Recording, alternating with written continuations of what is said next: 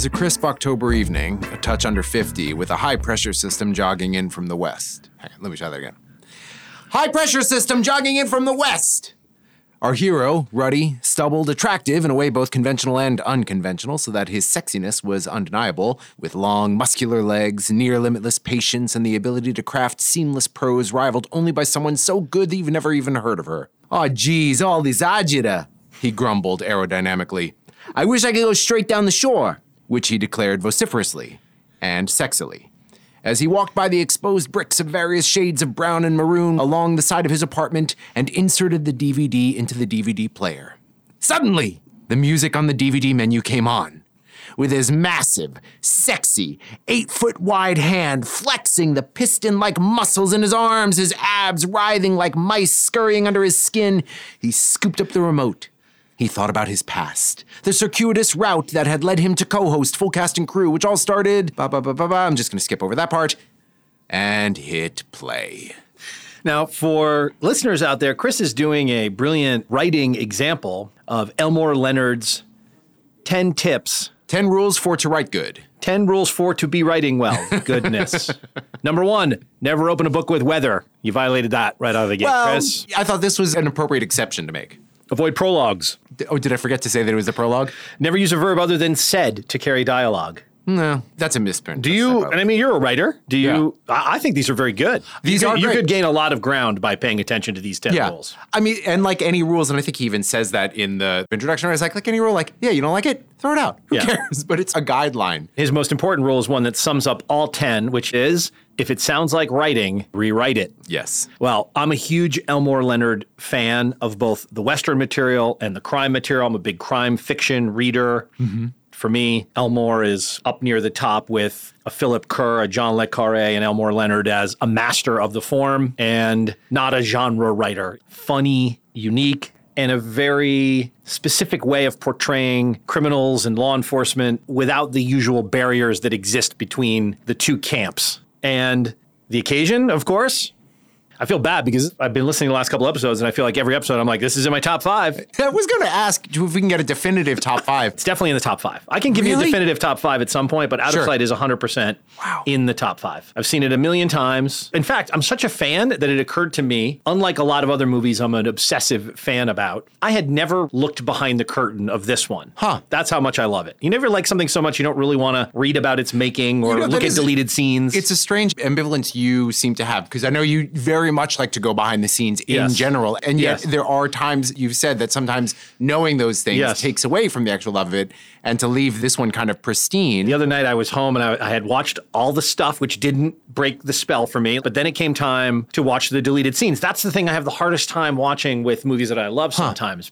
Actually, the deleted scenes were very interesting in this movie mm-hmm. because you get the sense, like re- hearing about Soderbergh, that he's not a director who shoots only what he wants and knows will be used in the edit at all. I mean, he's like, we sh- he shot a lot of stuff. Right. And then the process that he has with his team, with his editor, is like, cutting it, cutting it until almost the bare minimum remains. Almost every scene in the movie, they talk about, oh, we shot a lot more here. And it's like, in the end, reminds me of the, the Kubrick thing we keep citing mm-hmm. all the time of like taking a big novel and then figuring out how to render scenes from it, lends those scenes a certain something that they wouldn't otherwise have. Because it, it is fractured. The screenwriter, who yes. also did the screenplay for Get Shorty, also based on an Elmore Leonard mm-hmm. novel, was talking quite a bit about the changes that he had made can I ask? Have you? I mean, I know the answer, but I'll ask it anyway. Have you read the original Out of Sight novel? I mean, I've read every Elmore Leonard novel. Mm-hmm. There are so many I can't remember specifically reading them, but I know I've read Get Shorty, Out of Sight, and one of my other top 100, top five films.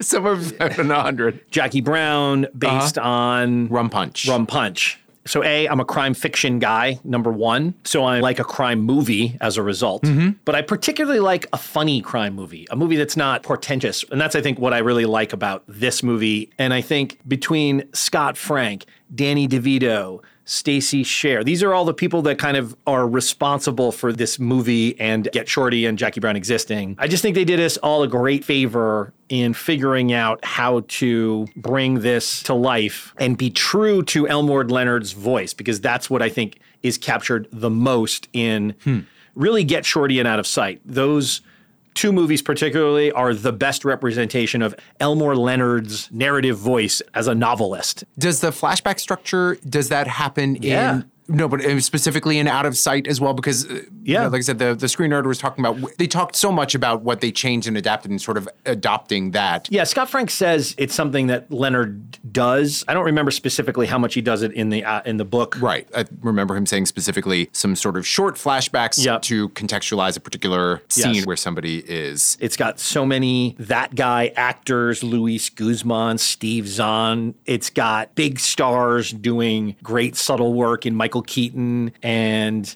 Clooney. It's got what has to be JLo's best film performance ever. I really appreciated her anew. Yes, I guess listening to Scott Frank and Soderbergh talk about how difficult a role it is to cast. You need an actor who can do a lot of different things, and JLo really does pull all of those different things off. It reminds me of what they said about Steve Zahn, everybody's favorite lovable kook. If you grew up watching movies in the 90s, they have a great anecdote about him where the first screening, Steve Zahn came on screen, and before he even said anything, people were laughing in the audience as if a really funny friend of theirs had shown up. But he said the great thing about Steve Zahn was his character in the movie had to have that lovable kook side. But then after he gets involved with Snoopy and witnesses some of the horrible things And participates. and in. participates in, he also has to portray this kind of shattered person, which Steve Zahn is really able to do. Totally. He definitely has the the strongest, most interesting arc, and he does a wonderful job with it. I didn't have strong feelings about Steve Zahn one way or the other. I've seen, Mm-hmm. like you said, he's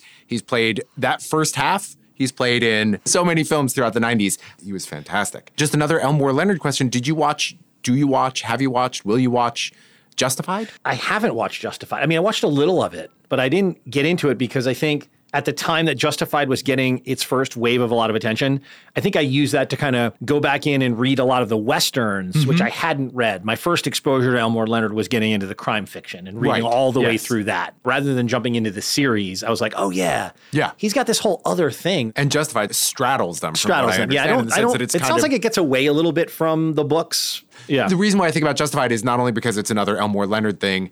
I was talking to somebody just a week ago who, you know, not somebody in the arts or anything like that, but in conversation, somehow Justified came up and they were, you know, mm-hmm. oh, Rapturous. rapturous. And then they wouldn't stop pulling because we were like at a party, they were pulling like, this is the guy who turned me on to Justified. Yeah, and yeah. you know, and, and they were just, and I haven't seen it. so uh, you were annoyed. No, I was just like, wow, people really seem to love this thing. Yeah. Because to me, it looked like, if you can remember when it came on, Yeah. it's FX, prestige Sure. TV, sort of like riding the wave. Let me guess, another like This one's kind in of the tough West. guy. He's got a little bit cowboy hat. Yeah, it's like, it, it- Yeah. eh. and yet, uh, Yeah. people, everybody who I know who has seen it have said like it's just goes so much deeper than that. Two nights ago, I watched the original 310 to Yuma, which is based on an Elmore Leonard short story. I don't think I'd ever seen the 1957 original. I'd certainly seen the Christian Bale, Russell Crowe.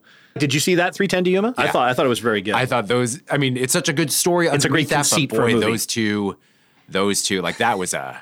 That was a, real pairing. I feel bad for any production assistants on that shoot. man, I really, really, really recommend going and checking out the 1957 original with Glenn Ford. That might be a good. You know, we've talked about potentially doing westerns. That might be a I good know. one to do. There's something about doing a Western that I want to make it just the right one. Yeah. One of the things I like about early Westerns that are really good is that they're sometimes kind of weird in a way that it's hard to describe. Oh, totally. Like we were talking about, um, what's the Jimmy Stewart one that was the just man re- who shot Liberty Man Who Shot Liberty Valance. which Like, of course weird. John Wayne is now crawling out of his like. it's not the Jimmy Stewart one. It's the John Wayne one. It's got like a weirdness to it. There's something about like American westerns, and 310 to Yuma is one of them where it's it's a little weird. I love that kind of off kilterness, and I think that's one of those early attempts to capture what Elmore Leonard does in all of his books. It always has that. Um, he's just really good at character and conflict. So I really enjoyed it. It was fun to watch. Oh, good. Um, I have to lay, lay my cards out on the table with Out of Sight. Um, Here we go. yeah, I didn't. Li- I mean, it was fine, but uh, that's what. Breathe, Jason. Breathe. Okay. Yeah. No, go That's ahead. what I'm trying to like. Trying to think like like I understand why all the president's men would be a fave or. Uh-huh. Um, But you don't get why this is a fave. And it's funny, I had almost the exact opposite reaction in terms of watching the back matter and everything Mm-hmm. else. It gave me more of an appreciation I was like, yeah, I understand it, but it, it still doesn't grab me. And actually, I find all of the things that, that you're citing about, Mm-hmm. like, I can sort of see. Maybe it's also because of the the bigness of what the the stars have become. You mean since this movie? Even at that time, George Clooney was making a very considered adjustment from both the TV career and a few His first movie, famously without the Caesar cut. and also uh, the first movie that was trying to be something more than just standard Hollywood fare, which of course the irony is Steven Soderbergh Yes. was also doing the same of trying, as he put it, to climb out of the art houses. That was amazing. I mean, I had forgotten that first chunk of his career post Sex Lies and Videotape and how weird it got. Kafka. or Schizop. Have you ever seen I, Schizopolis? I watched Schis- so I watched Schizopolis Uh-huh. because I was like, oh right, he's that guy who took that career defining moment where you can do whatever you want as a follow up to Sex Yeah. Lies and Videotape, which started the explosion of independent cinema in America. And we've talked before. Soderbergh's Sundance winning year was the same year that Wendell B. Harris Jr.'s Chameleon Street was in competition. I think it's a year later. was he The only 89 and that was 90? I think it's 89 Yeah. and 90 Okay. because in the director's commentary, I was Yeah. so excited to get to the scenes with Wendell Harris because those are amazing. They're great. And- But then when he got to, I thought he was going to have like a whole long thing about how they were long friends. He's like, yeah, this is the guy I know. Like, and he said specifically, I was on the jury when Chameleon That's Street right. was in competition. So I think it was the year after that. So he takes that Hollywood capital, which is so hard to get, and he squanders it on Kafka, which did not work. And then nothing worked for quite a long time. The one about the kids in Baltimore or whatever, Life on the Hill or King of the Hill. King of the Hill. Which every time people would mention, uh, I keep thinking of the cartoon. It was a King of the Hill where he had so much stuff going on and so much crew. And he was like, you know what? My next thing, I'm just doing the way I used to do it with like me and four people and a camera. And then he made Schizopolis, which is so bizarre and feels like filmic therapy. well, before that was The Underneath, I never saw the underneath. which is also, I think, like this sort of a crime caper. I think a little bit Yeah. more noirish. Kafka, King of the Hill, The Underneath. These are all flops. And not just flops, like flops, critical flops, commercial flops. Because of Sex, Lies, and Videotape, I was thinking of him as an art house guy. So how can you flop when nobody has any expectations? Oh, you can. But I guess you can. Oh, Another thing that I think is interesting about this movie is that it taps into a lot of stuff I like when I think about movies, which is it's easy to say. The reason Out of Sight is great is Steven Soderbergh. This movie specifically to me is maybe the best example I could think of where an auteur director's vision is center stage. But let's go back to Danny DeVito, whose production company Jersey Films is responsible for this, for Get Shorty, and for putting together Scott Frank with Soderbergh at a time where that doesn't make a lot of sense to, for Soderbergh to helm this, particularly coming off of Schizopolis, which is weird and not going to get you a job in Hollywood. To then have him helm this with all that was on the line for everybody is a really cool, bold choice. I wonder what it was that attracted them to him. Maybe it was the underneath. Maybe it was just he, like Spielberg, is probably good in the room in the sense of like his passion and stuff is so Well, actually, present I, I maybe think- that's what it. I thought he kind of said that it was an executive at the studio. Clooney was already attached. I think J Lo was already attached. Scott Frank was already attached because Scott Frank had written Get Shorty, which is another movie I love. Get Shorty is a brilliantly funny inside Hollywood kind of Satire. satire, and it has great performances and a great um, a great Travolta, Yeah. which also Yeah. comes in a weird. This is that's the movie he made after Pulp Fiction Yeah. to think about like where Travolta was pre Pulp Fiction, I mean that's been written about so many times, Sure. especially with Robert Forster passing away. Tarantino did that for Robert Forster's career as well, where he put him in this movie that had actually more life changing results. I mean, Travolta was working and making a lot of money. He was just doing Yeah. Crap. ta- talking baby movies. But to me, Out of Sight just has it has that Soderbergh style that he can deliver, you know, class, you know. But it's not just him; it's the it is Totally. Scott Frank. It is the the soundtrack, which is incredible. David Holmes's music is is amazing. Uh, all the it- acting, all the performances, like the, the the editing. I mean, the woman who edited edited fucking uh, what you call it, David Lean in the sand with the things with the Lawrence of Arabia? Yeah, I remember that anecdote of it being offered to him and him balking or at least, Yes. let's say, hesitating. And I think it was good advice. Like, things will not always line up Yes. so well. That's and this what he was says. a project that was like ready to go. But again, why they wanted to push Soderbergh, like, what was it that made them think he would be the right person? Who knows? I am always impressed when hearing him speak. He's a very funny talker. He's a very funny talker, but also very knowledgeable. Yeah. And he is exactly, I think, this doesn't surprise me about why you would like him so much, is he is exactly hitting that same kind of sweet spot, I think, as Steven Spielberg does, of being both populist and an entertainer, and yet really putting Mm-hmm. Yeah. real thought into Yes. it. And the amount of work that it takes to do something and make it look as easy as it does. Yes. Mm-hmm. Maybe this is why the movie doesn't speak to me, is it does feel a little too easy. There's a sort of so what for me. And perhaps if people didn't speak of it so highly, I'd be fine. Like, hey, that was a fun Mm-hmm. crime caper. And the the comedy does work. And maybe I'd, I'd grok that a little bit more because so much has been built around Mm-hmm. it. And I have to admit, this is George Clooney at, at my least. Pete Clooney. Was at, at the nadir of. Like, this Uh, is he, he's great in this. this is like he is not yet as mature and interesting as he would become. Yeah. There is Yeah. the charm, there is the obvious talent, but to me it seems so like in your face in a way that that I find off-putting. Let's watch a little of Clooney in the first bank robbery scene, which is one of the scenes that Soderbergh says there's three scenes. Clooney had to be able to nail these scenes. And to your point, this was not a assured done deal for everyone thinking about George Clooney. And Soderbergh has some funny anecdotes where he talks about it's really Clooney's first movie where he didn't rely on head bobbing and ticks of the sort Yeah. because that was really Clooney's thing. I mean, he keeps a little bit of it does a enough little bit. because you know, look, this is he is a charming guy, and that's Charming, that's yeah. part of his. Here's a little of where we meet Clooney's character.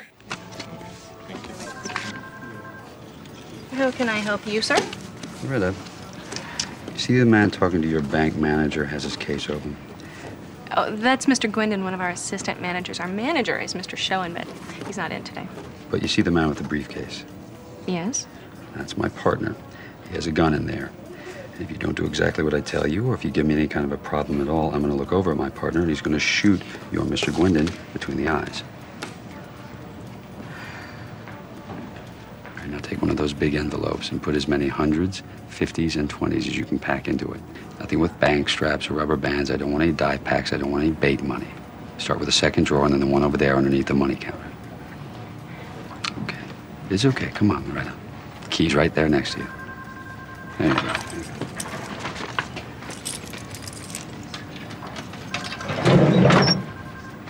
No bills off the bottom of the drawer, please.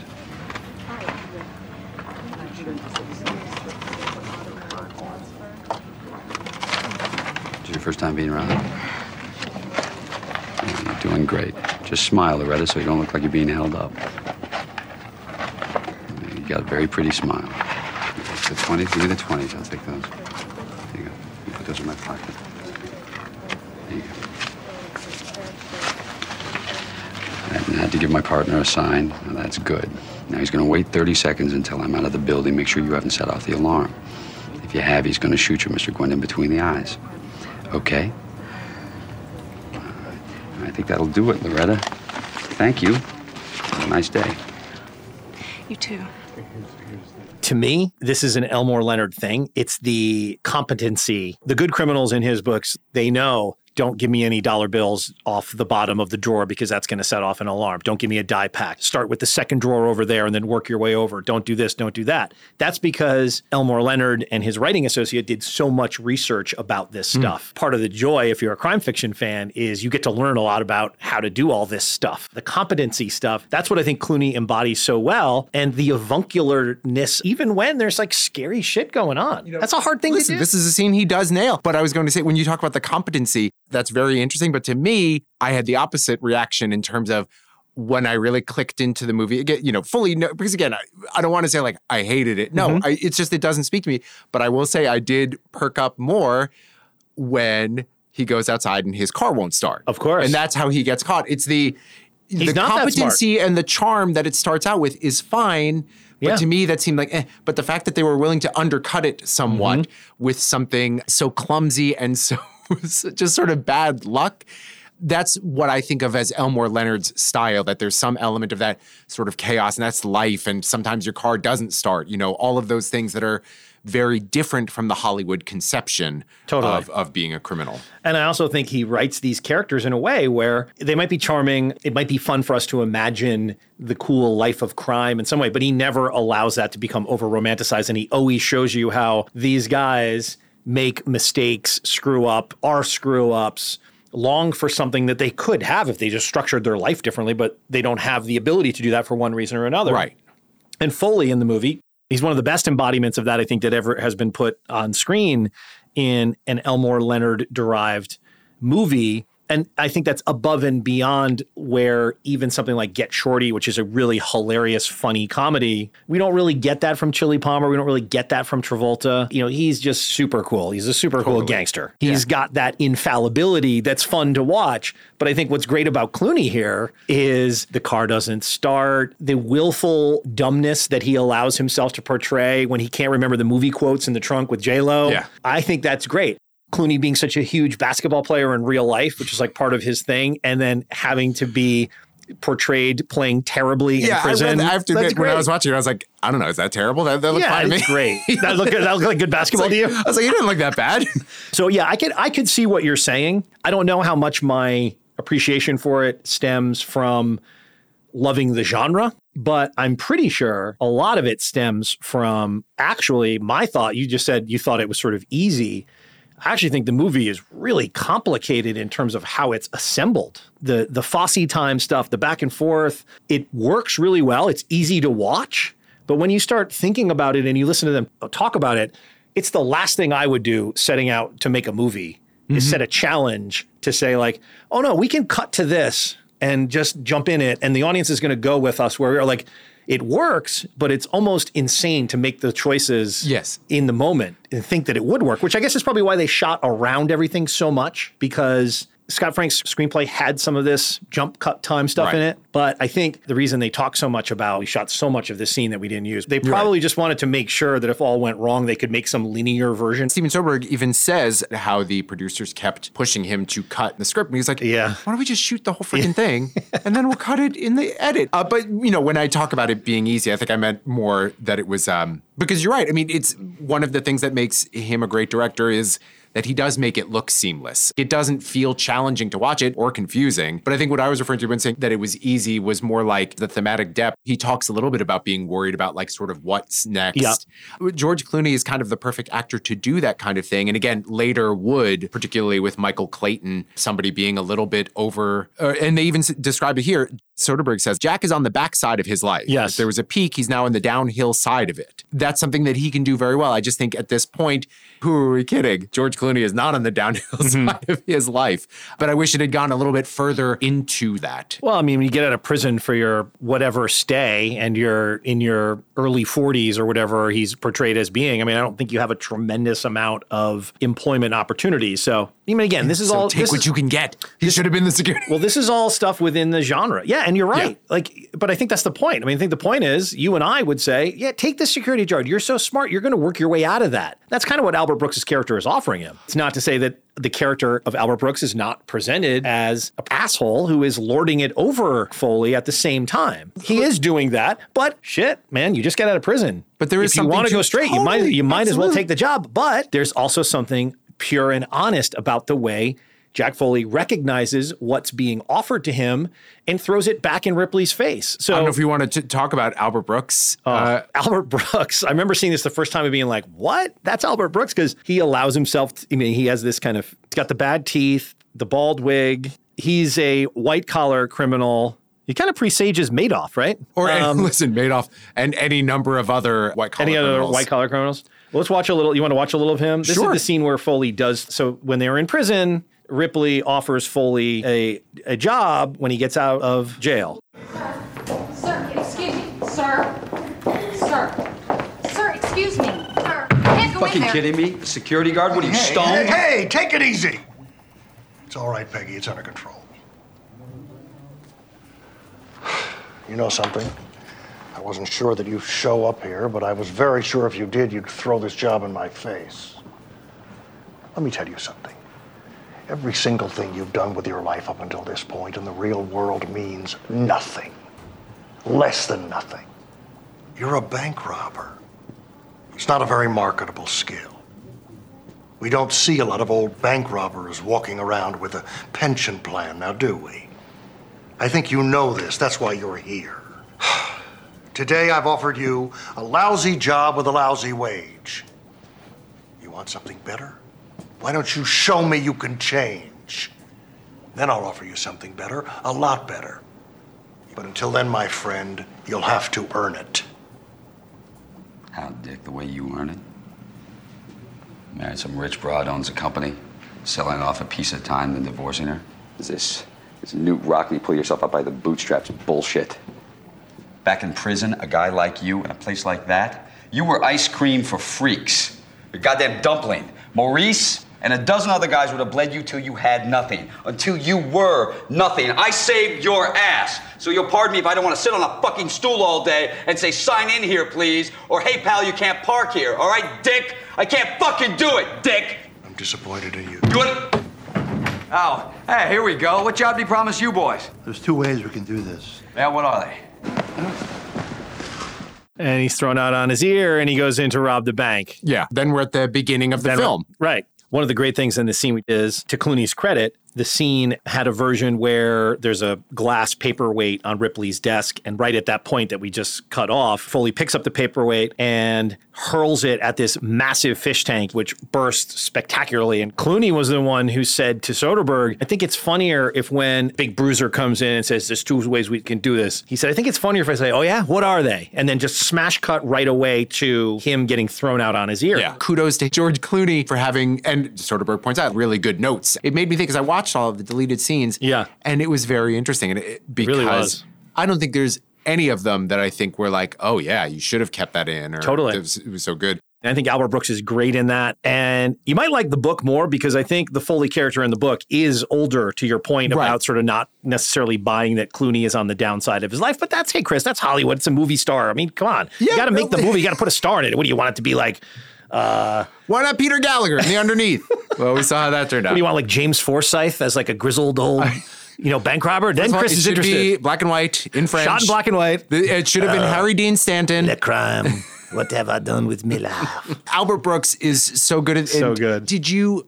Uh, I think it was on one of the special features. No, I think it was something I was reading after the fact because he was comparing specifically doing this role to his role in Drive. No, I didn't see that. This might be the first time he's done this kind of thing, Yeah. this non-comedy but a criminal thing. But I guess he's done it a couple times since. And he was saying the thing about Drive The that Ryan, the uh, Ryan Gosling vehicle. Ryan Gosling vehicle. Nicolas Winding Refn. The thing about this was he's not a physically intimidating guy. Right. You know, he is a white collar He's full of shit. And they, and they also, you know, they get a lot of comedy out of Yes. his like weakness and like Yes. how easily he would have been taken. He has a safe But full of wigs. and yet he is still able to not only make it funny, but like what he says, you know, there's something to it kind of, but you also hate him for saying Yes. it. He's able to do all of those things. Yeah. And then there's the turn, and I didn't come up with this. I think it was one of the articles you sent to me pointed out when when he says, so to skip to the end of the film, when they're breaking into his house, there's the maid that he is having Yes. an affair with, and she's upstairs. The great Ja- Nancy Allen. The great Nancy Allen. Another uh, second timer. Another on second the show. timer on the FCAC podcast. And uh, Jack Foley's like, leave, get out of here. He's like, I'm not going to leave Midge. What do you, what do you, what do you Yeah. care? He's like, I love her. Like, just, they don't make Yep. too much of it, but just like another little wrinkle added to that Yeah. character. That is one of those things that I think in both Elmore Leonard's writing and in what's best about this movie is it's a little bit of a surprise. It doesn't change the whole plot, but it, it just gives it a little bit more texture. We now have a toll free telephone number. That's and right. We would like listeners to call us. Let me log in so I can figure out what our number is because I purposely chose a good one. And what we want you to do is something like call us and leave us a message.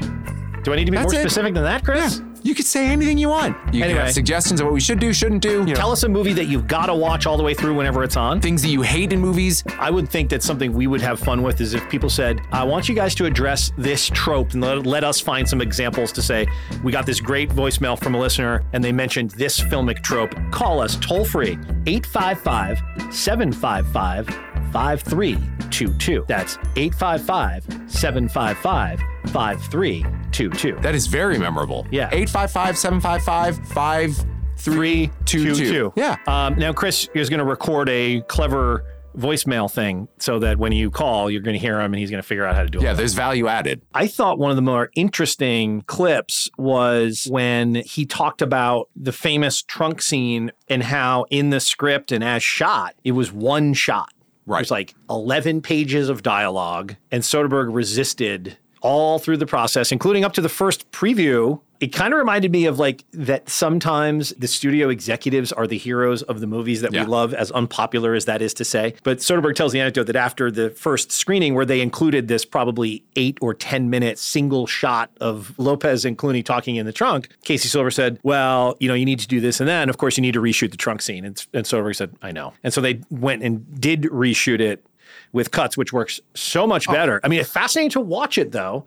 And he does say in the thing, he's like, it works as like a short film, but she's moving so much. You would think that a long cut like that would make it feel more claustrophobic because you don't leave. But no, it actually made it feel airy and Yeah. kind of easier for them. You you didn't get a sense of how long they had been driving, or, and, Yeah. and it didn't feel as cramped as it did when cut up. Another one, there was a Clooney thing was like kind of get, he ad libbed the I'm not going to take any more of your shit. her facial reaction when he does that feels kind of natural because I think it was maybe an ad lib in the moment and she's kind of laughing a little Yeah. bit in the moment, but it, it is his charm about allowing himself to appear stupid. Because I think as an actor, Chris, you told me, I mean, this sounds kind of dumb to say, but I always kind of think it's brave for an actor to allow themselves to appear less than smart in a scene like that. Even though you get it, you're George Clooney, you read the script, you know the part, you understand this is your character. In the moment, maybe it's just me. I feel like I'd always want to choose being, you know, blindingly clever as opposed to kind of Totally. I mean, willfully but- stupid. But of course, it's a risk reward thing and putting yourself out there. It's a risk because also if you look stupid and it's funny, it can work. But if you look Yes. stupid and just look stupid, when you play it closer to your chest and you don't make the big risk, you'll at least have something that they can Yeah. work around. Right. It's the same kind of thing. Like, you know, when actors become very proud of putting on weight and stuff like that. Like there is something about wanting to Look, do- I've got no vanity. As you look at me de-glamorize and film me. And again, I think that's something that Clooney grows into. Yeah. Well, here's a little. This is part of how we meet J Lo. Jack's just escaped from prison. You, know, you don't seem all that scared. Of course I am. You don't act like it. What do you want me to do? Scream? Wouldn't help much anyway. No, I'm just gonna sit here, take it easy, and wait for you to screw up. Not like my ex-wife. You were married? Just for about a year, give or take a few days. Not like we didn't get along. We had fun. We just didn't have that thing, you know, that, uh, uh, you know, spark, you know. Gotta have that. Mm-hmm. We still talk, though. Sure. This is not gonna end well. These things never do. Turns out I get shot like a dog. It's gonna be in the street, not off a goddamn fence. You must really see yourself as some kind of Clyde Barrow, huh?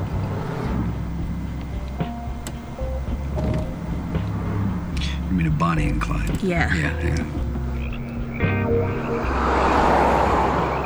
The part in the movie where they get shot when it's uh, Warren Beatty and uh, uh, uh, Faye Diane- Dunaway. Faye Dunaway, yeah. I like her in that movie about TV. Network, yeah, Yeah. she was good. Yeah. That guy says he's not gonna take any more shit from anybody. Peter Finch. Yeah, Peter Finch. Not gonna take any, uh, uh, mad as hell, and I'm not gonna take any more of your shit. I mean, that part where they get shot, I remember thinking to myself, thinking, hmm, that wouldn't be such a bad way to go if you had to. I mean, that's a great scene. They're great together. Yeah. The cuts work great. I'd seen this movie so many times. I don't know why. I'd always thought that their orientation in the trunk was to the back of the car. Hmm. But now when I watch the scene, I realize their orientation is they're facing the back of the back seat. Right. This is going to be really confusing for people. I would suggest you get a piece of paper and sketch out what I'm talking about right now. Better yet, if you have a car, put this on speaker, go, Go in into it. your trunk, Get in the trunk. pull the door closed behind you. I always think sometimes in movies, like, does that matter spatially? Do you have to think about that stuff as a director? If if for nothing else, just the consistency of like when you're getting in to turn around and Yes. back into it wouldn't make as much sense. And you know they're getting in. You know. Yes, that's true. When you get in, you're getting in. So that's a great scene. I think you need the Clooney thing. he is best there. He is best at that opening scene because that charm that is his kind of go-to works Yes. super super well. Yeah. Uh, But it's just then when it's in sort of more normal scenes, when it's not actually called upon, the fact that it's there almost becomes distracting. Hmm. Uh, though, here's something that also is potentially distracting. It's a pity that J Lo doesn't have more to do What? just because she's awesome. She's She, she has a, a tremendous amount to do in the Sure. movie. I just wish there was more. I thought she was so fantastic. And she is somebody who's star power Yeah. and charm. Any adjective you can describe her, Mm-hmm. they're always all there. And she moves seamlessly from one thing to another so much. It's it's such a friggin' joy to watch. one of the things with Elmore Leonard in these novels is there are always five, six, eight characters Yeah. that exist in orbit with each other, and it's not just her story or not just Foley's story. Right. I guess in a way, yes, we are following really Buddy and Jack as they are the device through which we move through the other characters. As an actress role, it's great. It, it allows her to be competent in her job. There are so many scenes where she displays the same competency that Foley displayed in that bank robbery scene. Soderbergh got really kind of heated in a joking way with Scott Frank on the commentary track, where at the end of the movie, where she famously shoots Foley in the leg because he's asking for a suicide by cop. And she's like, Jack, I'm not going to shoot you. And he has a little speech, and she does finally shoot him in the leg so that he's not mortally wounded. And Scott Frank said something like, I always thought he should have pulled out his gun and pointed at her too. And Soderbergh was like, Why are you crazy? She would have blown him away right away. She's Yeah. a federal marshal. Yeah, whatever else he is, whatever night they might have shared. That's might the have first shared. thing. Yeah. She's gonna and like I love that because I think he's saying the integrity of the character is such that you can't violate that for a scene. It's kind of that was a great little moment because you can feel the screenwriter is like, ooh, tension created by two people pointing guns at each other. And Soderbergh is saying, we got to be true to who she is. Her character, that's first and foremost, she's a law enforcement person. As much as we see standoffs with cops and stuff in the movie, no, the fact that, like you said, somebody pulls a gun on a cop, they're going to shoot. Yes. That actually doesn't heighten tension. Yeah. That diminishes it because, yeah. because there's a trigger. And also, Chris, I know you're a woke millennial snowflake. Yes, proud of it. when they shot the love scene, she's the one who leads the action. He's not the one who's like, hey, great, we're in a hotel. I'm stripping naked. You follow suit. He's reacting to what she takes off. He only jumps into the bed after she jumps into the bed. And this is another thing that Soderbergh says he had to fight, even with his film editor. She was like, it's not very hot. There's no action. Oh, she said, they don't really go at it in her British way. And he said, yeah, that's like, that's what we got. I guess it was one of those points where he hadn't shot some of the stuff that maybe a studio executive would be like, wait a minute. A little more, I have uh, J-Lo and Clooney and like, I'm not going to see any skin, huh? mean, you do see George, his basketball toned upper torso is on display, and you get to see J-Lo in her underwear. Yeah. Uh, but it's not a gratuitous scene. And he says, and then he's like, I find that really The way he uh, explained it is once somebody takes their clothes off, you're watching a documentary. right. And I think there is something to that. And he Uh, loses interest. So also like attention kind of Yeah. thing because it does trigger that once the clothes are off, there's kind of nowhere to go. Similar to pulling the gun, you're looking for reasons to not do it. And uh, you know, this does bring us to this scene because the sex that we don't see them have uh, happens after this scene in a bar where. Brilliant. He finds her and they have this conversation where they both take on these other identities and they flirt and they go back and forth between being who they really are And Gary and Celeste. and Gary and Celeste. You know, he was saying that it was written in the script as being sort of two discrete scenes. You know, they do the Yes. Gary and Celeste in the bar, then they go upstairs and they they have sex. But here you have them cutting back and forth between them talking to each other and what's going to happen. One, you get this fantastic thing of you get to see the actors again playing two different things. You get like Yeah. literally two opposing sort of flavors Yeah. because in the conversation they're both so guarded, which Mm-hmm. is part of what the flirtation is. And then when they're like, it does look like a pretty fun sex, you know, like Yeah. it's sexy in its way, but it's also like they're laughing. It's not over serious. they're unguarded. They're unguarded. I always forget to remember how essential the three clownish guys trying to pick her up beforehand are in that bar scene. There's like three guys at a hotel bar. In in turn, each of them tries their best line on her, and she's just totally uninterested. Yeah. And then, of course, Clooney shows up, and all we see at first is just from the neck down his reflection in the window, and then the scene kicks off. I buy you a drink. Yeah, I'd love one. Sit down.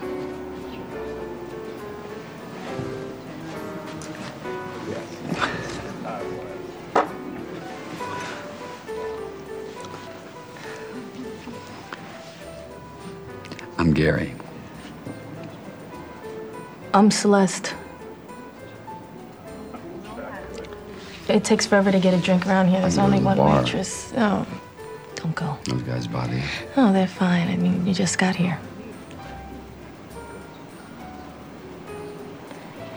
Help yourself.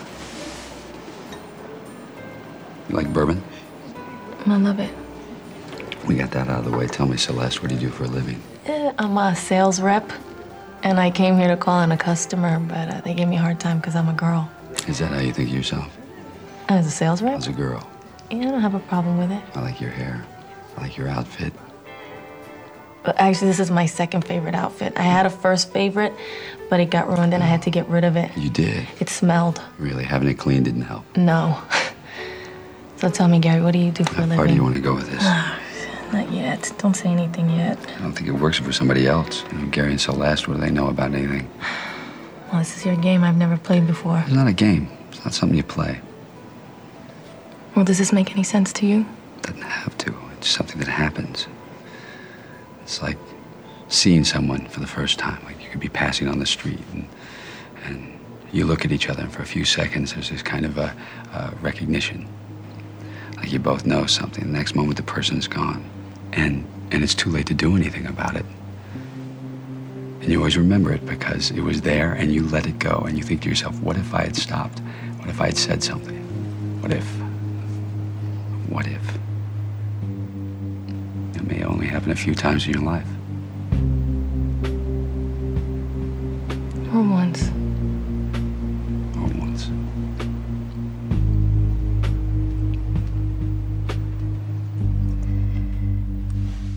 I mean, then we're into this intercut scene, the mastery of the music coming in, cross cutting, and the freeze frames, which Soderbergh famously uses these freeze frame Right. moments throughout the whole movie. And this scene, particularly, has just such a commanding use of them. And then after this scene, he says he realized he doesn't use them anymore because the movie has caught up to itself. This scene is incredible, Chris. Even though he's the first person to admit he completely cribbed the concept of the cross-cut scene From, from, Nicolas Roeg and Don't Look Now or Don't Look Back with Julie Christie and, and sex symbol Donald Sutherland. Canadian sex which horrifyingly always gets listed as like the number one hottest sex scene ever filmed. I've never seen it. Have you? Oh, yeah. Is it that hot? Yeah. it's pretty hot. I can't imagine Donald Sutherland doing Yeah. anything. I just feel pasty, pimply, Canadianly. Honestly. No, no, no offense to our Canadian friends we- in the north. But Julie Christie is able to make up for whatever Okay, sure. deficits. Uh, But in that scene, uh, Nicolas Roeg cross cuts between the sex scene itself and them getting dressed afterwards. Soderbergh goes the other way where he does yeah. it beforehand. There's some funny moments in the commentary track between Soderbergh and Frank. Soderbergh, if you don't know him, you could probably listen to the track and think, this guy's kind of a dick. But I think he's not bothering to explain that he and Frank know each other well enough to give each other a hard time. Right. And there seems to be it goes both It goes both ways. So you figure like, okay, they must. But, Since like- nobody's hating anybody. But I love that Scott Frank like had such ownership over the screenplay that he frequently would call up Soderbergh after screenings and be like, "What the fuck?" Yeah. They had these little skirmishes to kind of get where they arrived at. Yeah. We got to play a little of Don Cheadle. His performance to me, this is also so Elmore Leonard to me. I think one of the other cool things I love about the movie is the prison stuff, particularly, feels real. Mm-hmm. Like it's, we know we're in movie prison, but it, it feels real, even just in backgrounds, because the way they shot it with actual cons Yeah. or ex cons in actual prisons gives you a little bit of that flavor, even when they're just standing around that you can't fake. But you know what's funny is like because I had the same reaction, but coming from the opposite direction. Because sometimes you'll see like a prison thing specifically, and they art directed to death, and Yeah. everybody has like a like a Yes. knife sticking out of their face, and like there's nobody, there's no light. And What do you mean? That's what prison's like. but these prison scenes looked much more real than that. They weren't such such apocalyptic hellscapes. Yeah. uh, as to again to feel like a place that they were really more would banality of evil prison. It's a perfect way to put it. Uh, here's Don Cheadle as Snoopy Miller. Rip, rip. What the deal is, baby? I'm Maurice. Oops. I don't know. Make a fit. There you go. Fuck it, man. That's your little fishies for you. Oh, good. Not so fast. See, starting out, there's gonna be an across-the-board cost of living increase, you know what I mean? What? You know, when I got put in here a year ago on credit card fraud, I didn't really get no props for that, you know, but ever since I shanked that loudmouth pussy in the yard the other day, it's like my Dun and Broad Street around this bitch done shot way the fuck up, man. Actually, it's uh, Dun and Bradstreet. That's the. Um... Well, I've, I've heard it both ways. Point is that the price is going up around this bitch too, okay? So get your little black book out. We got some business to talk about. All right, for little fishies, what I said it was gonna be? 2,000. Yeah, okay. Now they're gonna be 3,000. Come on. Now you- they're gonna be three thousand. And that uh, saltwater shit that you put in your eyes, what, what do you call that? Bausch Bushy- and Loan. Bushy Loan. Yeah. Yeah, all right. The bushy lawn shit, that's three hundred. I need it. Yeah, you do. And uh, that extra pillow you want, I'm gonna get that for you, but that's gonna be like five C's.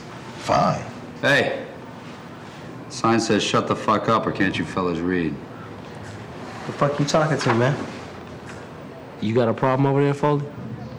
Yeah, I got a problem. It's the dumbest fucking shakedown in the history of dumb shakedowns. 500 bucks for a pillow? That's right.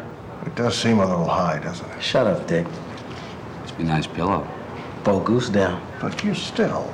How much for your company and chow? My company? Come on, man. You know I watch this motherfucker's back. I bet. How much? That's a C note. You're smart, Ripley. You'll tell this guy to fuck off. Really? Oh, I, I, I don't know. First of all, if he kills you, then he's gonna get nothing. Well, uh, the man don't just have to die, Foley. I mean, he could accidentally hurt himself falling down on something real hard, you know, like a shiv or my dick. I'll pay. It. I'll pay it. Don't worry. If he falls on anything, Snoop, then they're gonna transfer his ass out of here faster than you can throw a fight, and you're still gonna get nothing.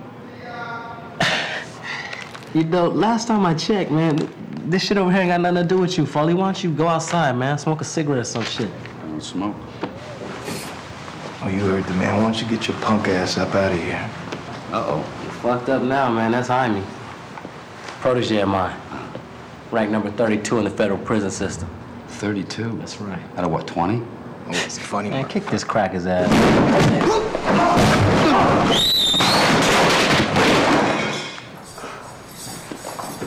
What's going on here? Uh, nothing, you know, just reading this fundamentalist shit. We just got all excited and everything. Right there. Clear out of here. Now. Don Cheadle's amazing. Yeah. I mean, his ad libs in there. Soderbergh says he threw in a lot of that kind of dialogue himself in some places. It's so good. Yeah.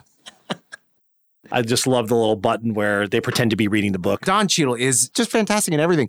What's funny is he doesn't look particularly physically intimidating, and yet he like inhabits this character in such a way that it that he brings that. Did you hear the funny anecdote where when they were filming some of the boxing scenes in Detroit, Elmore Leonard came on the set, and by that point in the movie, Soderbergh and Cheadle, uh, Cheadle had had sort of said because at that point Snoopy is out of prison. In this scene that we just watched, he's wearing his do rag, and he was supposed to be wearing that through the movie. And he said, "You know, guy just got out of prison. Like now he's trying to style himself. He's trying to, you know, be the man. Like he's not going to wear that prison shit." Yeah. Sort of said, "Okay, all right, I'll buy it." And he said that was the one day Elmore Leonard showed up, and literally the first thing he said was, "I hope he's got his do rag." Before he saw Cheadle on the set without it. You know, he's got to understand though that it's such a different medium. Yeah. You know, I can see an author being like, "Oh, that's his thing. That's how I remember it." But then, of course, to see it out there, it loses. Like, you know, Don Cheadle's uh, thing of just like, "Yeah, I'm in a different place. I'm in a different. I'm trying to be. I've gotten Yeah. rid of the name Snoopy. All of that. Well, of course, how many sort of bad filmic adaptations has Elmore Leonard lived through? Probably Yeah. by that point in his life, he's sort of like the Stephen King of crime I was, movie I was about to say that he's got to be second, second only to Stephen King, and just If- the, if the he is sheer second. number. If he is second, you're absolutely right because it goes back. I mean, this long. thing goes back- like I said, not- 1957. Not, just the crime stuff, but all also the western, the, uh, all Hombre the westerns. with Paul Newman. Oh, I would imagine there's probably more than King. I mean, shit, 1957 to present day. I mean, yeah, it's a lot. yeah. Um, one of the other great you're right. things that I love, and we've talked about this before, I think the only recorded instance in film history where one character appears in two unrelated movies. Michael Keaton's character, Ray Nicolette, the married FBI agent that J-Lo's character is having an affair with, also appears in Jackie Brown as Ray Nicolette because the character appeared in those novels. Soderbergh tells the story of how they arrived at this place because the character was in the books. I guess he had appeared here and they saw it like, oh, can we do this? And he said Tarantino brought him over and they showed him all of Keaton's stuff. Now, Jackie Brown, he's a much more central character to everything that's going Yes. on. He's in the whole movie. Here, he's really only in one scene. Literally one, scenes. oh, I guess scene. There's Is it one second scene? scene? There's one actual scene, and then there's uh, a TV thing that So you good. see. And so Tarantino showed him all the stuff, and they tried to figure out like, can it work? And there's two things in the movie I don't know why I'm protecting the last one because it, it's not a spoiler, I guess, for a movie that came out in 1998. you but I, I don't know. I'm protective you, of it. listeners, you've had your chance. Let's just, I'm going to save it till when we get there. There's another great actor that has a small cameo in the film. Apparently, they both did it for free. I wonder what's the line because it sounds like it's one day, if that, for both of them. Yeah. But Keaton did it for free. Yeah. He's sort of like, yeah, I'll come, I'll come do that. Shows up on location. I think they were in they were in Miami, right? Mm-hmm. Which is her father, brilliantly played by Dennis Farina. Keaton is so fucking good in this, Chris. I it just I could watch that scene over and over again. Everything that's going on. This is actually one place where they didn't shoot a lot more around Right. this scene, but it has that feeling probably because Keaton is so fucking good Yeah. and he'd already portrayed the character to the nth degree in another film. Yeah.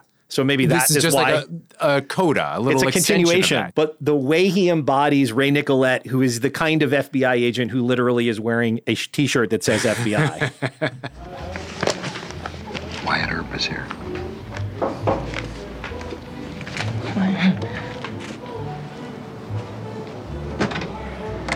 Hey, Hey. how you feeling? Good. Feel better? Yeah. Is your dad taking good care of you? Uh, he took a week off to take care of me, and he's worked on his boat every day since. Yeah, this is Ray Nicolette. Hey, hi. Pleasure to meet you. I heard a lot about you. Likewise. Ray's working with the FBI task force on the prison break. I see that. Tell me, Ray, do you ever wear one that says undercover? No? How's it going? Sit down. Okay. good.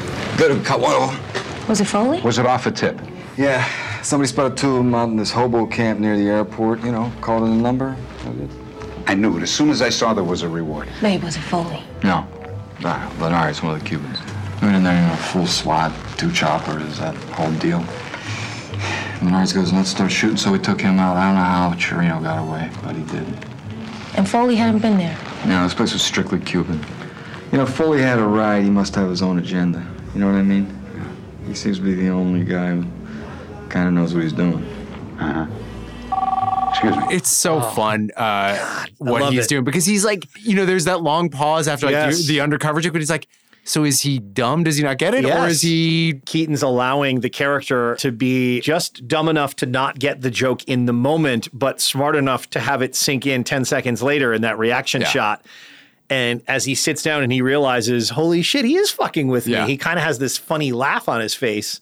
Which becomes sort of the arc also for the scene, as you know, because Dennis Farina's character is not happy that his daughter is sleeping with this married man. Dennis Farina, also in Get Shorty. yes. Um, also in anything that calls him. Yeah. Did I ever tell you the story? Dennis Farina filmed in our apartment here in New York. If I could ever sit down through the 5,000 seasons of Law and Order and find the scene, I would, because it'd be great to have. But they were filming in our neighborhood and they slipped a flyer under and said, like, hey, we're looking for a location. And we let them film. And it was, That's a, it was so a brief scene with him interrogating someone in our living room who was supposed to be a therapist. Uh-huh. I never got to meet him because we were banished from our own home, as Hollywood does when they invade your house. God damn it. But man, Keaton, he's a guy who's really into law enforcement. Right? He's a certain type of law enforcement person. Like I said, he's wearing an FBI t-shirt, the leather jacket. You know, he's so into it. And the scene you mentioned before is such a brilliant throwaway where then he's on TV at the hobo camp that he was just describing. And he's got the full flak jacket on. Was His- yeah, bulletproof vest for Bulletproof all these hobos. It's, it's such not a threatening situation, but Yeah. he's like pointing and talking to the camera.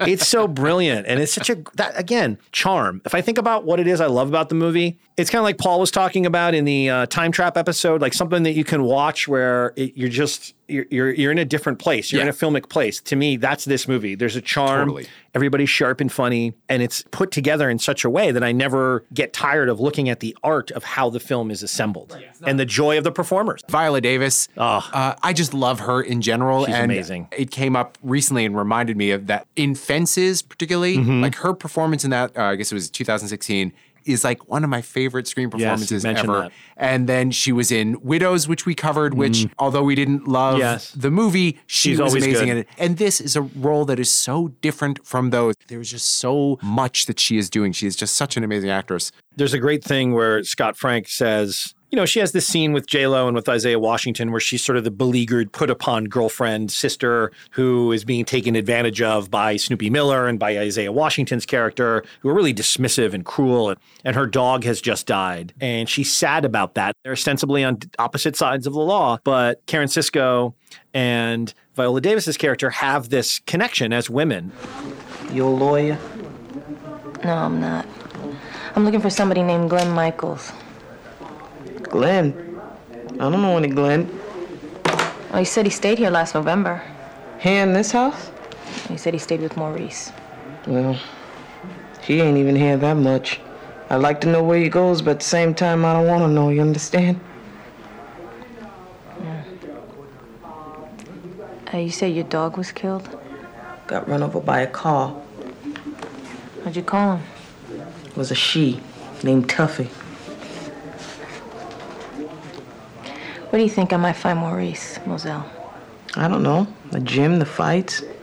I know he don't miss the fights. Having some tomorrow night down at the State Theater. He used to take me. State Theater. Why are you asking all these questions about Maurice? She's looking for a man named Glenn. Did I ask you? There's a bond, a feminist bond against the idiocy of men, frankly, Right. which is kind of like what then occurs in that amazing scene with Isaiah Washington. Scott Frank says, like, there's a thing she just does with her eyes. She kind of cuts her eyes and looks away, sort of ashamed by the emotion she feels over being sad about her dog being killed. Yeah. It's one of two scenes where JLo has such an interesting scene with another woman in the movie. And this is another thing I really loved about JLo. She has this kind of like they're women together in their scenes, which I think is an interesting thing to portray when she's an investigating police officer trying to get to the bottom of this criminal thing. I don't know if you have more. I mean, I, I know mean- you've got three hours worth. Here's the problem. I feel like we can't do the movie and not play Luis Guzman. There's a great scene between with him, Jennifer Lopez, and Catherine Keener. Oh, that's the one Another uh, just sort of Love her. Here's another thing about a movie that is now 20, 21 years old. These were people besides George Clooney. Everybody was at sort of and wasn't quite where they are today. Yeah. Uh, and Catherine Keener doing a very small So role like this. You see why she would go on to become uh, a big star. Luis Guzman is great. I mean, let's just play a little. Catherine Keener is Adele Foley's ex-wife. Guzman, who Soderbergh says is just one of his favorite actors, plays Chino, who's one of the escapees from prison. P.S. That Foley sort of jumps onto their escape plan, Yes. ruins it, and, but also then uses it as a way to get out himself. Yes. And so he's trying to track down Foley. So he has tracked Adele down in a brilliantly clumsy fashion. and J-Lo happens to be conducting an interview just before he arrives at the apartment. Over the meditation in, in Cuba, they used to call me Manuelito the meditation. Mira, can you please open? I'm not dressed. I'm, I'm a good friend of Jack Foley. You know Jack? Who are you? Jose Chirino. Or, or, or maybe you hear Jack call me Chino. Bueno, I'm the same guy. Tell him that he has to wait in the hall, that you have to get dressed. Say it loud. Wait in the hall, you have to get dressed. Mira, mira, you tell me where I can find Jack, and I don't bother you no more, Nana. Come on, please. Hello? I don't know where I'm he the guy is. that helped Jack escape from prison. Mira, please open these fucking doors. so Go he away can because I'm gonna call the alright? police. Coño, why you, why you gonna do that, man, to a friend, man? Yo soy un pana de Jack. That's it. That's it. That's it, man. Cojo, that's it. That's it. Me off, man. Ow, ow, ow, ow, ow, ow, ow. Coño, mira, please. Please. Adele, Give me your hand. Adele. Ad- You not Adele? Little Marshall, you're under arrest. Give me a bag, Adele. Oh, mira, mira, please, please. I think there's a misunderstanding here. Can you, mira, nice bag. Mira, let's say we just forget about it, Nana, okay? We forget about this. I go Shut home. up. Mi- Oh, who the hell told you Give me how to do other that, hand. Give me your other Okay, hand. okay, all right, go, all right. Let's go home. I I gotta go make pee pee.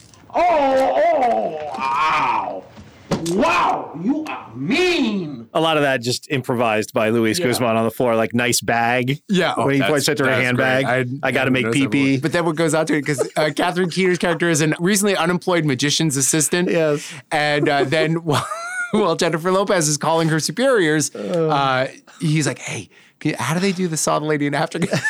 And they're going back and forth, cutting between J Lo on the phone and then her trying to explain the uh, magician's. And they say in the thing that that's another place where like they shot the whole thing of her explaining how to do the sawed off the legs trick. And then in the edit room, they just kept paring it down, paring it down, paring it down. And it actually works brilliantly Oh, because yeah. they just cut away from it. She's on the phone with Wendell B. Harris Jr., worming her way onto the task force. And then they cut back to Guzman on the ground, and he goes, Fake legs. Thanks, legs. How are you gonna? Ah! Coño. Thanks, Adele. How do they twinkle their toes and if it's fake, man? Well, spoiler for for, For anybody for any who's- magic trick. anybody who's been holding magic the magic of. You know what's funny is I, now I'm thinking she worms her way onto the task force Yeah. to go bust Foley and Buddy Yes. at Buddy's place. Yes. And similar to sort of the security guard thing that happens to Foley, like she comes thinking she's going to have an important True. job on this Yeah, bus. you're right. And then the person in power demotes her, or gives her like the shit job, like you wait Yeah. downstairs and radio if there's if there's a problem. Yeah. It's a parallel between them. And You're right. One of the interesting things about this movie is it does not end with them running away being happily ever after. No. You don't even know if they will ever meet each other again or anything like that. Yeah. But to treat like their attraction as you kind of understand, besides they're both being two of the most beautiful people ever made, uh, you understand what they see in each other. Yes. And in neither case does it reduce either the person who's attracted or the the one that they are. They're not just attracted to one small thing about a person. It's you see that there's some overlap in both interest and in their their experiences, even if they're on the opposite sides of the law.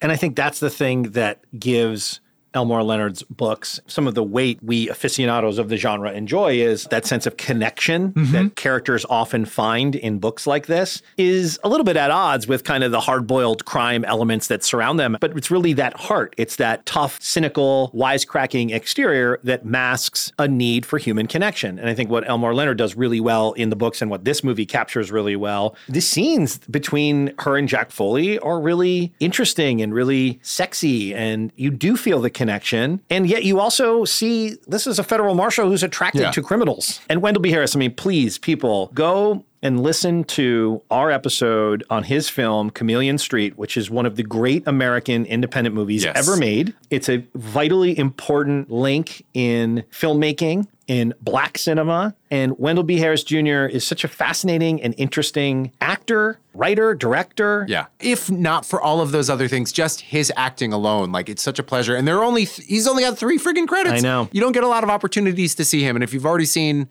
uh, whatever, what's this movie? Out of sight.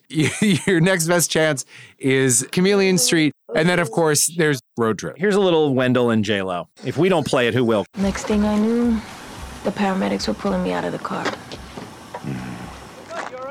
There's a couple of points I keep wondering about have to do with the two guys that grabbed you. Buddy, is it?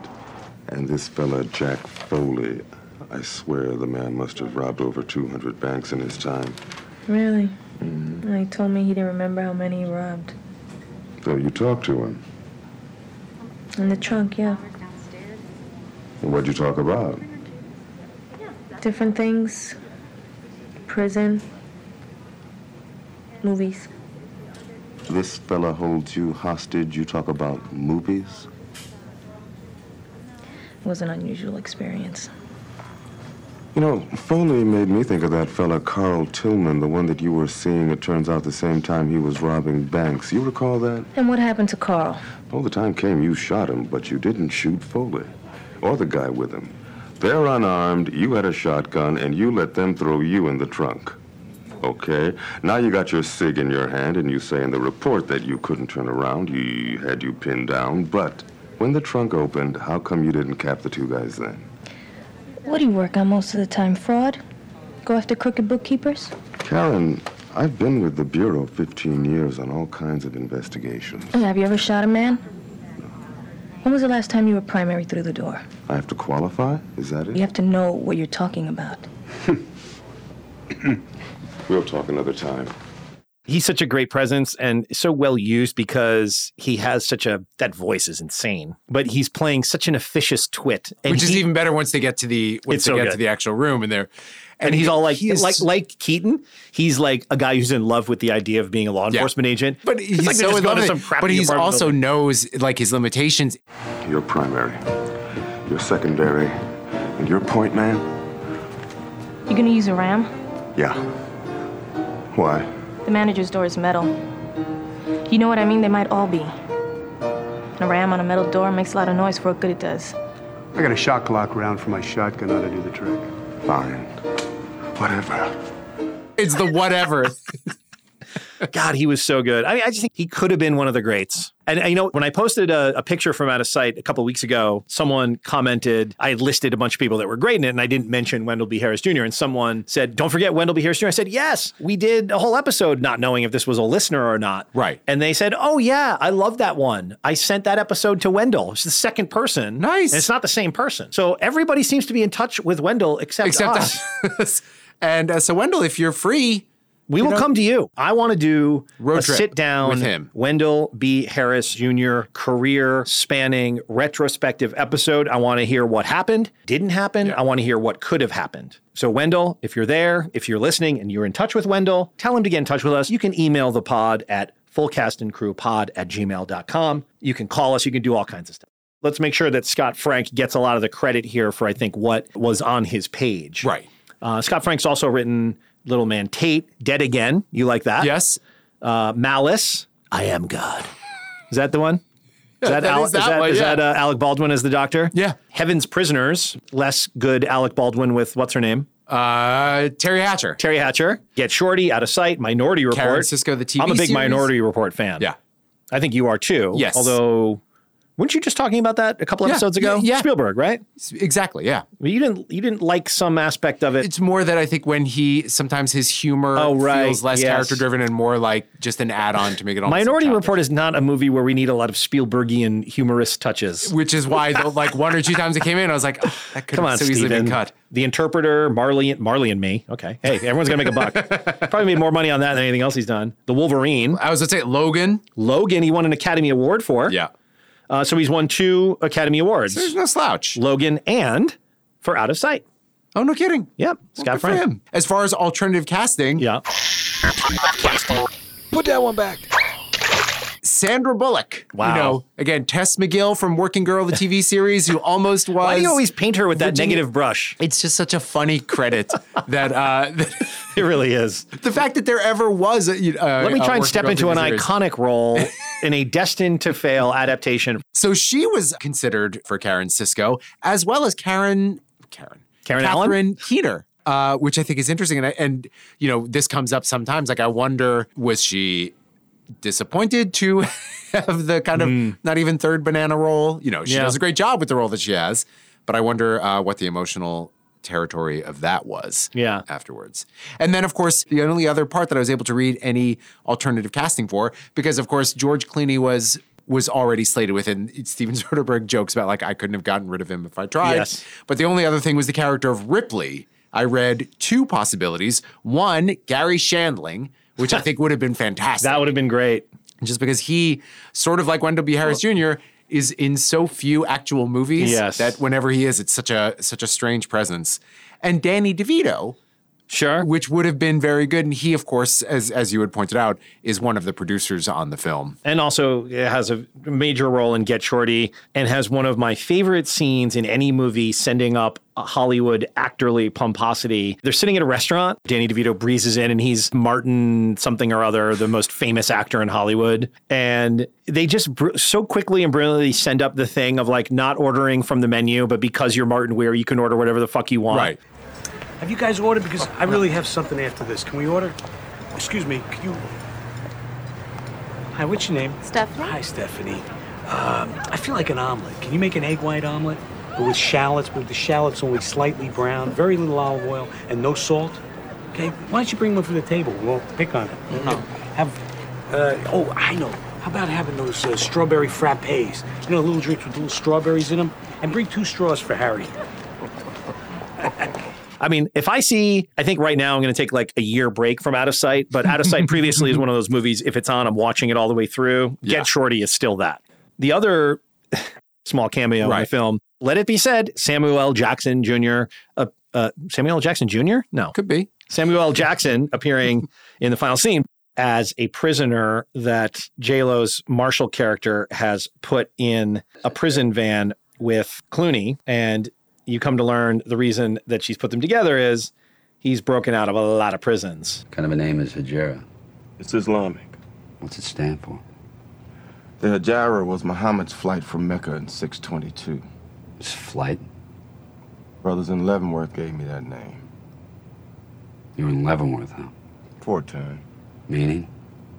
Meaning time came, I left. You busted out. I prefer to think of it as an exodus from an undesirable place. How long before they caught up with you? That time? There were others? Yeah. That was the ninth. The ninth? Well, ten if you count that prison hospital in Ohio I walked away from. A lot of walking, Henry. Hejira. Hejira? Now we're off to Glades. Yeah, it looks that way. I was supposed to leave last night with the lady marshal, but for some reason she wanted to wait. She did, huh? That was uh, a Scott Frank, Elmore Leonard collab. What? That ending. It's not It was not in the book, the book. correct, yes. And Scott Frank was saying in the commentary that he had a little bit of difficulty figuring out what it, what it Yeah. was. And I believe it was mostly his idea, but he did consult with Elmore Leonard, and I think they banged that out. And in Soderbergh says they knew they needed someone with a massive like star presence to be that the Yeah. Character because you had to feel something as an audience member can't just be some guy. Right. The surprise of it being Samuel L. Jackson is great. I also thought it was funny that Soderbergh said he fought tooth and nail not to have the cutaway that exists twice in that scene to Karen Sisko's face shot through the windshield of the car. He had always had the back of her head. Jack's starting to put together that maybe she put them together in the van for him to learn how to break out of glades. And you see the back of her head, but there's two shots once it really becomes obvious that's what's going on, where you see her and she has a sly smile on her face. And I think he said in the contract that he didn't want to put those in. For like a long time, it was sort of stubbornly insistent on not having them for well, some listen, reason. he was also stubbornly insistent on the single take in the trunk scene, and he was wrong there too. I think that your signature openings get appropriate amount of attention. I don't think, however, that your signature endings get enough. I think we need to center them in the narrative of the podcast. So I'll cut it back into the center. What Chris does is he plays the last line of dialogue from a famous or infamous or known or slightly well-known film. And what we want you to do is be first to figure out what it was. When the episode goes up, we'll put up a image from the film that you're talking about that doesn't give it away, and we will say who can identify Chris's final line from this week's episode. Oh, I love that. And we'll do I that think on- that's great. Do that on Facebook. Facebook finally has a reason for being. Anything else on Out of Sight? No, that's it. All right. Let's move on to headlines. Headlines. Headlines. I've got two for you, Chris, and they're both related. You know, we talk a lot about robot singularity Yes, to take can't us wait. down. Well, we're not going to talk about that now. Oh, bummer. Animal singularity. Two of them. First story. Two singularity? No, no. Sing- two single examples of the forthcoming an animalarity. I owe the joke on this to the boingboing.net headline writer. Scientists train rats to drive little cars to collect food, and the rats like it, is the headline. Okay, and this is an experiment where researchers at the University of Richmond have trained rats to hop into little cars and drive them to collect food. The experiment suggests their brains have more plasticity than previously assumed. The article was shared on Facebook by the Boing Boing writer. They wrote alternative title Rats train scientists to train them to drive little cars to collect food. And the rats like it, which I thought was more funny. And then, second in the animalarity, uh-huh. unfortunately, this story has a tragic end. Oh, great. But it's the human who has a tragic end. Well, So, uh, man. so what? well, I'm just saying. I mean, some people have more sympathy for animals than they do humankind, and some people have more sympathy for humankind than animals. Yeah, I Right? think probably Is that what I meant to say? a lot of people do. Man shoots deer. Deer wakes up and kills man. Oof. Well, So, a hunter shot a deer. It was a big buck. It had a giant rack. He approached the deer. The deer was not dead, leapt awake, and impaled the man through the chest with his antlers. you know that was actually originally, I guess, from the the novel Out of Sight. That's that's how it ends. Look, it's coming. It's just about which side you plan to be on. The thing that comes up on Twitter or like Facebook, or whatever, every now and again of like a picture of a raccoon on top of a Yes, cow. right. And somebody's like, Yep. they're doing it. They're, They're doing it. It's coming. And uh, I laugh every time. I do too. I have one which I thought was Great. which I thought you might find interesting.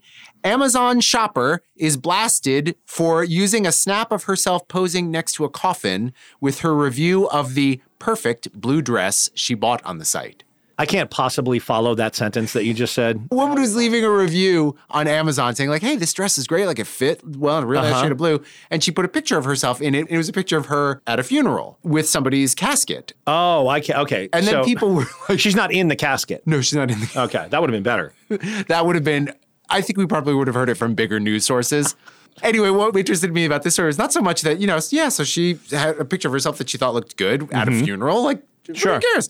But of course, the vitriol of everybody was Oh, like, "What is wrong with you?" Hey, guy's already dead, so no offense there. The one person not complaining is the person in the casket. Funerals are hard enough. I mean, anything that can kind of lighten the mood, I think we're all for. And look, how easy is it to get a good picture of yourself? True. No, you get one that If turns you out get one, regardless of circumstance. I don't care what's in the background. Well, speaking of funerals, you saw the story a couple weeks ago. The Irish guy who pranked all of his friends by playing a recording of himself saying, like, hey, what's going on? I'm, st- I'm still alive. Get me out of here. Did you see that? It's hilarious.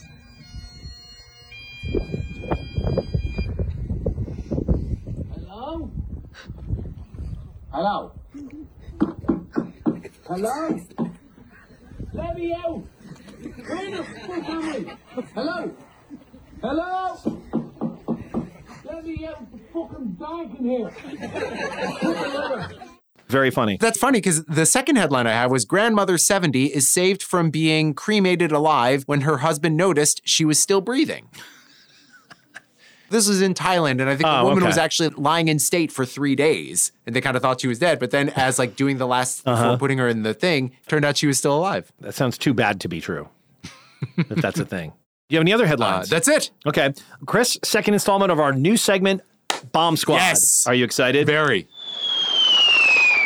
I didn't care for it.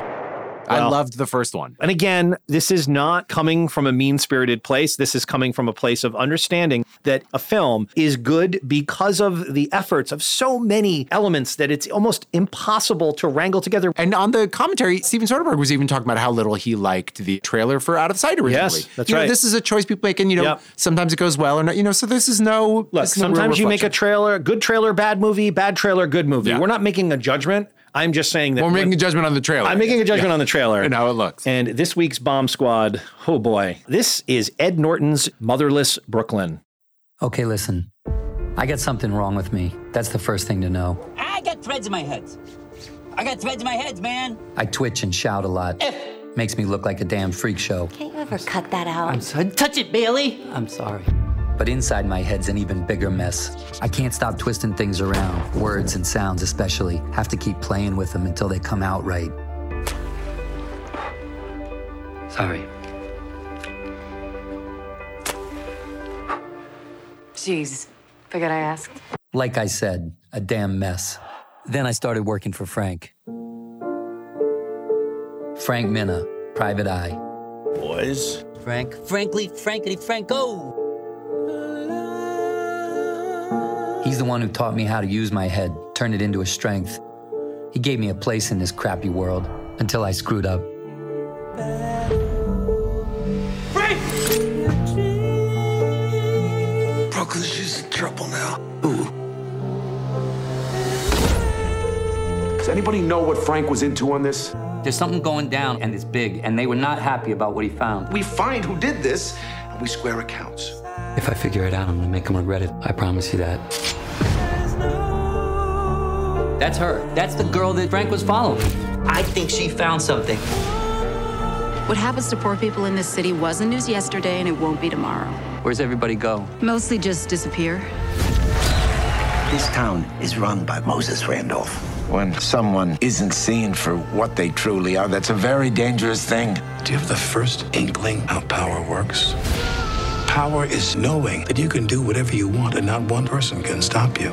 Okay. Uh, I'm calling it at one minute, 50 seconds. The Problem with the trailer, as I see it, there's a production value problem. It just doesn't quite feel as cinematically epic because, let's face it, making a feature film out of a Jonathan Lethem novel is Yeah. probably not a 50 or 150 million dollar enterprise. I remember reading about this when Edward Yeah. Norton acquired the rights. It's like, from writer director Edward Norton. That's my other death knell. Listen, love you actors. Some of you make great directors. However, listen, you never know until you try. I think we right? know. As a crime aficionado, I have a set against a literary author slumming it in the crime genre, as Jonathan Lethem sort of did. Now, he's trying to write a, a, a detective novel. I think those of us that love the genre and appreciate authors like Elmore Leonard or Philip Kerr or John Le Carre, who are literary within the construct of this genre, it's hard for someone to come from the outside and get into us. And I'm not accepting of that.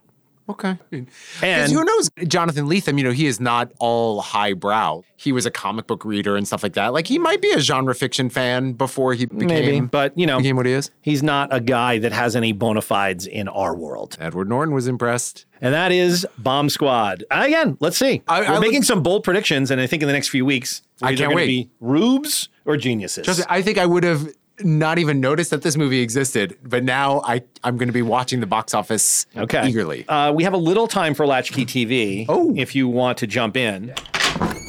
Hello?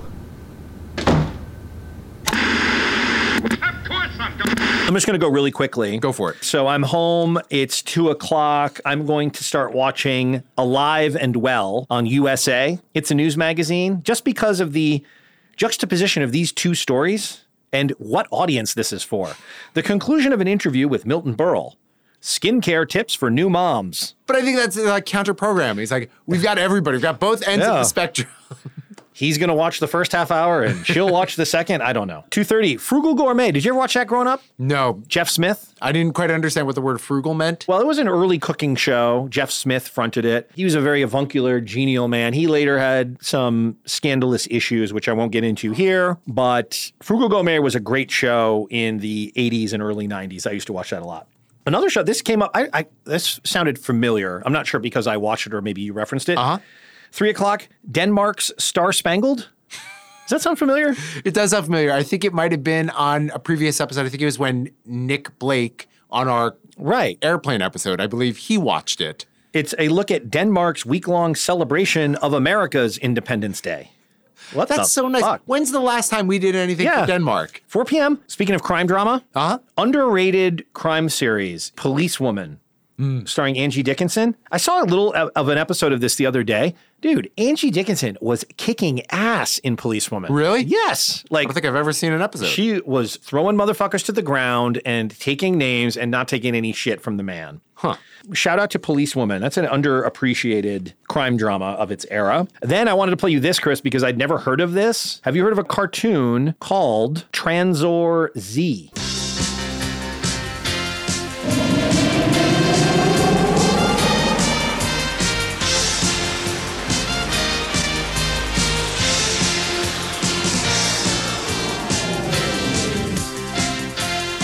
The minds of mortal men, the mightiest of machines.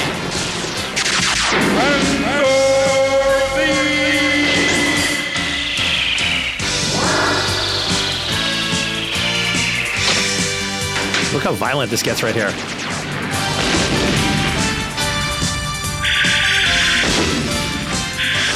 There's like a snake monster destroying people. Yeah, this get This gets violent. Yeah. Look at this guy gets his arm ripped off. And then, but look, the arm is a bomb. Well, you know what? I knew that. You did? Well, Is that does that happen somewhere else?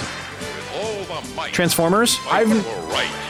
He's a protector of peace so powerful he cannot be destroyed. He destroyed. cannot be destroyed, Chris. Yeah, everybody talks a big game. Way to um like whatever the opposite of burying the lead is. If he can't be destructed, then why the hell am I bothering to watch? There's no you just Yeah, eliminated any stakes? peril.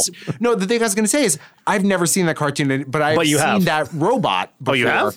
That was a robot that I remember like friends had. Oh yeah, that shot the arm out. That shot the arm out. So that's how I knew that the arm would come I off. remember that too, but I thought remember was- the I toy. the same toy. I never got. I never saw it at a toy store, but I thought it was so cool. I didn't know that it had. I mean, I should have known. Yeah. That it would have come from a cartoon, or that there'd be a cartoon with it. Oh, and then I'm going to choose Jefferson's just because I found the other day this bizarre story about Sherman Hemsley, which I wanted to share with you. Uh, Jefferson's, despite George's warning, Florence lends money to her shady cousin. I came across this the other day, Chris. Are you familiar with the 60s freak out acid trip band Gong? No. Matt, cut in some representative psychedelic brainage from Gong.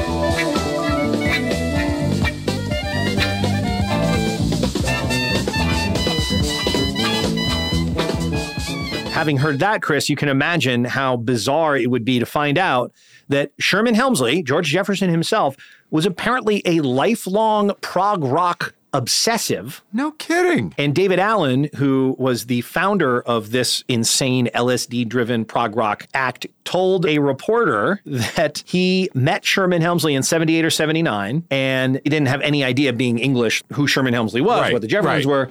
But Sherman Hemsley kept calling, saying, like, I'm your biggest fan. I want to fly you here. We're going to put flying teapots all up and down Sunset Strip because that was like a thing and imagery that they had from their music. Okay. And I thought, geez, this guy's a lunatic. But he kept it up. So he said, hey, listen, can you get us tickets to LA via Jamaica? I want to go there to make a reggae track and have a honeymoon with my girlfriend. And he said, sure, I'll get you two tickets. Uh, and apparently, again, this is a very untrustworthy narrator, but he says Sherman Hemsley sent him two tickets to Jamaica and they got into a limo and there was a joint being passed around. And the lead singer of this crazy acid band said, Sorry, man, I don't smoke. And Sherman said, You don't smoke and you're from Gong? and then he went goes on to claim all this crazy stuff that Sherman had an LSD laboratory in his basement and there was all this kind of prog rock stuff and the duct tape over the windows and flying teapot playing on a tape loop, voluptuous girls stoned and wobbling around naked. I don't know. I don't know if this is a true story. This is as recounted in Magnet magazine Oh, if you're interested. all- But it sounds too good. Oh, but now I want to listen to Gong. You do. With my Zanzor. What is it? Tanzor? I don't know. What's that robot that we were just looking at? Oh, Tranzor. Tranzor. Tranzor Z. Play with my Tranzor Z and listen Yeah. to my Gong. Now that you mentioned that shooting hand, I do remember that.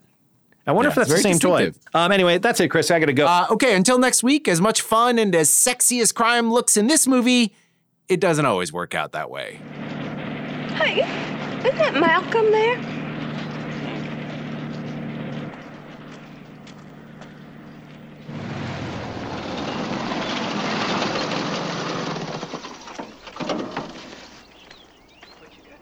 Got a fat tire. I ain't got no spare.